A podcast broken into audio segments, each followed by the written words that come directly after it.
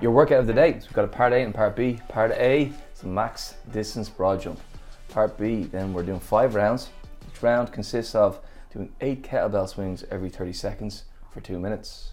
We're going to go a new round every four minutes. That's so confusing. I read it three times until I really understood it. We'll get into it. In fact, let's start there. So you go five rounds, you start every four minutes, Yeah, new round every four minutes. Yeah, and on Uh, zero, a round lasts two minutes. yeah, on zero, on 30, on one, and on 130, I do eight kettlebell swings.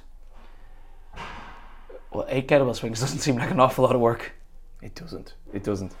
So the first thing to notice, they're heavier. So Yeah. it's 32 and 24 is, is prescribed, so it's- it's heavier than where you're used to working at. thing about a kettlebell swing is we can do it for efficiency, let's say 100 for time, and we're trying to dial back effort to the minimum amount to do well. Yeah. Or else we can do it for power development, which is dial everything up to 100, produce more power than we necessarily need to, to Yeah. complete a rep, but we're trying to move the kettlebell with as much power and speed as possible. Yeah. How? How do you do that?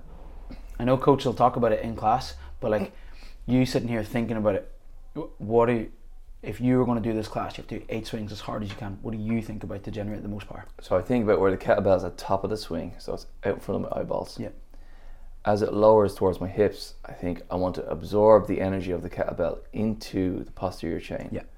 So I'm loading, loading, loading, and then when it gets to the hips are at the very back of the movement, I'm just trying to extend with as much force as I possibly can. Yeah. So that the kettlebell moves as fast as possible. So every time I'm, it's, it's like that load and explode, load and explode. I'm always thinking about stamping through the floor. Is how I think about it. Oh yes. So we stamp our legs open, uh, and every single time I think this is new power. This is new power. Every single rep. Beautiful. I love that. Stamp through the floor. That's a good one. And the bit I'm really excited about the broad jump, max distance. Why? Why not a box jump? Why not a vertical leap? Why not a heavy clean? I think a broad jump gives us two things. It's, it's very measurable. Yeah. Start point, finish point. There's where you landed. Clear. Um, and also it's very safe. Yeah. You're not gonna if you miss one, you don't have to land on something. Yeah. Uh, so um, it means we can go max effort. We're not we're not having any psychological impediments to oh I'm a bit afraid of my la- sticking my landing. Yeah. You can just go and really express what you got. Nice. So I like that.